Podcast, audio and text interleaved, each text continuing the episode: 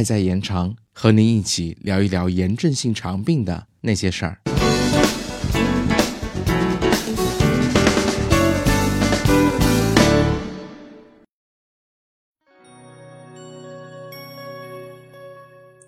Hello， 大家好，欢迎回到 CCCF 小广播，很高兴又和大家见面啦。今天我们来一起聊一聊一种新的治疗方式——自身免疫疗法。免疫治疗作为一种时髦的新兴治疗手段，相信很多小伙伴都已经听过了。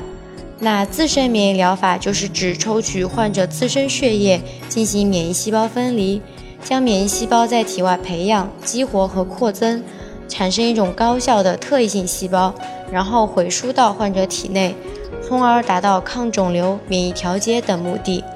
我们的 IBD 作为一种免疫失调的疾病，就是体内的小胃氏免疫细胞功能下降，通过回输这种高效特异性的细胞，就可以达到治疗的目的。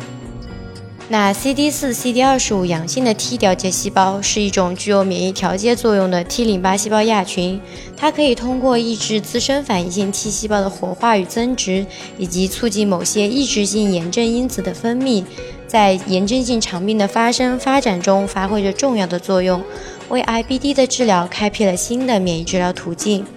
对于目前治疗方法均无效且病情严重影响生活质量的患者，则可以考虑采用骨髓干细胞移植法。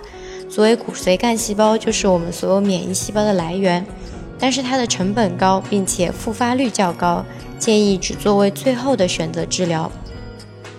总之，用自身免疫疗法治疗 IBD 仍不成熟，有许多问题尚待解决，但它还是为我们开辟了一条新的治疗道路。好啦，今天对自身免疫疗法的小了解就到这里结束了，我们下期再见啦！本期主播小鹿跑跑，本期剪辑波波。